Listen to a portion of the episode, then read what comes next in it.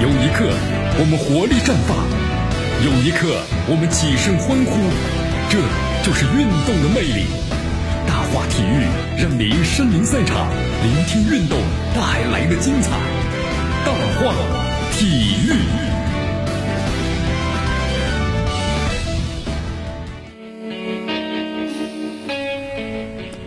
这里是大话体育，我是江南，来继锁定 FM 九十六点七，继续关注的我们的节目。首先，我们来关注一下奥运会啊。日本首相安倍晋三表示啊，除非的遏制住新冠肺炎的病毒，那就是比如疫苗研制出来啊，否则的话呢，这个明年可能举办奥东京奥运会也不能够如期了。你看，现在日本这个首相安倍晋三呢，也哎，确 实感到挺无奈的这种感觉呀。因为这个新冠病毒本身爆发的影响，国际奥委会呢和日本政府呀，在东京奥运会呢。就是把它推迟到了二零二一年的七月份，因为在咱们历史上来看的话呀，只要是这个奥运会呢，比如说被战争或其他因素所影响的话，一般都是取消，它不会呢延期举办的。啊，这次延期举办呢，本来都已经破例了啊。当然，我们说提升日本的经济嘛，毕竟是投入了这么几百亿的美元呐，你不可能全部打水漂啊，是不是？这对日本的整个经济来说更是雪上加霜。所以说呢，也希望通过这样的奥运会的举办呢，提振一下日本的经济。但是现在呢，我们说新冠肺炎必须要得到完全的控制，因为现在新冠肺炎在世界范围内啊，感染率在上升。就专家们也认为了，就疫苗要研制出来的话呢，还是需要很长时间才能够发挥它的作用。所以大家可能都在质疑啊，咱们是不是要进一步的推迟，或是停止奥运会的举办？安倍晋三呢，昨天在新闻发布会上也谈到，他说我我们一直在说呀，奥运会和残奥会呢必须完整的形式进行，运动员呢和观众都可以安全的参加，除非遏制住它的传播，否则明年呢就不太可能举办了。安倍晋三还谈到，当我们审视现在面临的情况时啊，我们必须为新冠病毒做持久战的准备。我们将和呢国际奥委会、东京组委会和东京都保持呢密切联系。你看他补充了一下，就举办这个奥运会啊，必须以某种方式，就向世界表明我们赢得了和。这个新冠病毒啊斗争的胜利，否则的话呢，很难举办奥运会。所以说，咱们现在呀，不能够寄希望天气变热，而是寄希望于什么呢？我们的疫苗尽快的研制出来。好，昨天的话，咱们中国足协呢公布了最新一期的国家队啊这个男子足球队的集训名单，规划球员的骆国富啊首次进入咱们这个中国男足啊。你看，为了备战这个二零二二年的卡塔尔世界杯亚洲区远赛啊四十强比赛的这么一个。呃，要求咱们国家队男子足球呢，教练组研究了一下，中国足球协会啊，后来批准了这个名单。中国国家男子足球队呢，将于是五月十号到二十七号，然后呢，在上海组织集训。咱们介绍一下啊，规划球员骆国富呢，第一次入选了，是吧？骆国富，这名字起的很有意思，原名呢叫做是这个阿洛伊西奥。呃，阿洛伊西奥的话呢，今年是三十二岁了，出生在这个巴西，体重呢七十八公斤。身高呢是一米七六，司职是前锋，这身体条件还是非常出众的啊。这赛场上的，这个阿罗伊西奥呢，他是以胆量著称，就是他不仅呢会打进球，冲击力很强，身体还非常的这个强硬，所以球迷们给他这个野牛的这么一个外号，形容其身体素质非常非常的优秀。你看，在二零零六年六月十九号，洛国富呢和这个格雷米奥俱乐部签订了人生第一份合同，同年的十月十四号第一次亮相。然后呢，之后效力于这个沙佩科人，还有这个费古艾斯伦，以及呢圣保罗。那圣保罗表现的还是非常不错啊，他攻入了圣保罗队啊队史呢第一千个巴甲联赛进球，这个球还是很有意义，是吧？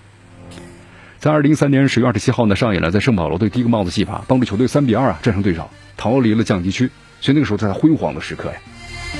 在一四年的时候呢，鲁能聘请了这个巴西名帅啊库卡。然后开始球队的巴西战略化。当时在这个外围上呢，球队进行了不小的变动，比如说功勋老臣的安塔尔，还有就是这个皮斯库里奇、马塞纳三位人气不低的外援呢，当时离队了。那么巴西前国脚呢，这个洛维，还有年轻的澳洲国脚啊，这麦克格文是继续留队。所以说，在这个外援的引进上呢，球队三名全新外援都来自于南美，其中这个蒙蒂略是来自于阿根廷，而这个阿洛伊西奥和这个乌索是来自于巴西。好，在加盟鲁能那个赛季之前的话呢，阿罗西奥在各项赛事中啊也是多次进球，这状态呢是相当好的。在圣保罗队的最佳射手啊，呃就是他了，也是球队在巴甲的保级的功臣。那么当时很多圣保罗的这个球迷们就呼吁，就让他进入巴西国家队。啊，他招牌式的这个踢脚旗杆的庆祝方式，也被当地球迷啊做成了这个文化衫。呃，不过呢，顶着这个圣保罗当家射手的名号来到中国之后啊。这个阿洛伊西奥当时好像呢没有发展的很好，就表现的不如在圣保罗那么出色。虽然第一个赛季的数据呢总体看起来还将就啊，但是好像和大家的期望还是有一定差距的。不过呢，在二零一五年的赛季，这个阿罗西奥呢迎来自己的爆发，在当赛季啊是攻入二十二球，然后拿下了就是二零一五赛季中超的最佳射手啊。如今的话呢，阿罗西奥效力于广州恒大，在成功被归化之后呢，改名叫洛国富，虽然年纪也不小了，对吧？岁月不饶人呢，三十二岁了，但客观上来说，他能力还是远在呢大部分的本土的这个国脚之上的。有了洛国富之后呢，其实咱们就算一算啊，咱们国足拥有的梦幻的三叉戟了。咱们就说嘛，前锋，你看啊，像很多这个媒体记者说了，来吧，埃克森，对吧？洛国富、吴磊三叉戟，这三人都是中超的精靴呀。不过目前在西班牙的吴磊呢，因为我们说了，呃，由于新冠肺炎疫情的问题，没有入选的本次集训的大名单。除了洛国富之外啊，北京国安队的李可，还有广州恒大的埃克森的两名规划球员都入选了，这个是值得期待的。现在呢，至于就是完成了规划手续的阿兰还滞留在巴西没有回来。那么高拉特的规划身份呢？我们说了没有得到呢国际足联的最终确认，所以本期的话呢也没有入选。好，确实啊，你看咱们中国这个前锋无力啊，国足最强盛的时候在前锋线上呢也不行是吧？包括咱们在二零零二年唯一一次进入世界杯，你看一球未进啊，就说明前锋线呢还有很大的问题。那么通过这样的一个规划呢，我们说了，是不是能够组成一个梦幻的三叉戟呢？我们也希望在四十强赛的最后这几场比赛中，咱们来看看这个效果到底怎么样啊？好，我们再来说一下于汉超啊，四月二十九号的时候，呃，因为呢此前私改车白被刑拘十五的于汉超，呃，拘留结束了，走出拘留所之后啊，他通过微博向外界呢道歉。你看四月十四号，于汉超呢被网友拍到在街上啊。私自涂改呢机动车的号牌，这事儿呢后来引起了广州交警的重视。经过调查之后呢，于汉超确实存在啊私改号牌的行为，被处以呢十五日的拘留。那么当天呢，这个广州队啊，就恒大队嘛，就根据队规的安排，然后就说于汉超已被开除出队了，是吧？于汉超呢后来也发布了这个，就出来昨昨昨天出来之后呢，发布了这个微博，他说到呢，由于个人法律意识太淡薄了，侥幸心理啊，违反了交通法规，这事儿给社会呢和俱乐部都带来了不良的影响。确实啊，于万超，我们说了，作为一个公众人物，应该带头的遵守。他说，在这里向大家呢诚恳的道歉，希望大家以我呢为戒啊。对于大家的批评，我虚心接受。以后呢，时刻提醒自己做一个守法的公民。于万超这个人呢是很低调的啊，不是那种很张扬的这么一个人。所以说，你看很多人在朋友说，哎呀，就是做这事儿的话呢，也是因为太过于低调了，是吧？哎呀，存在侥幸心理嘛，因为确实不开车呢不方便。但是我们说了。呃，蛮方便了自己，但是你不能够违反了咱们的交通法规啊。所以说呢，你看于汉超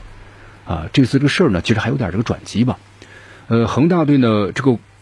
规则呀细节曝光了，于汉超出来之后呢，可能会有三天的申诉时间啊。就是于汉超这次可能不会像这个之前所宣传的那样，就是被这个恒大队呢开除，他也可能被流放到这个二队或者三队梯队上，那么可能根据他的表现，然后再可以回到呢这个一队啊。因为恒大队这个三九队啊，有这么一个规定处罚要求，所有被处罚者呢接到通知之后啊，有这么一个处罚流程，就有三天的工作日书面的申诉。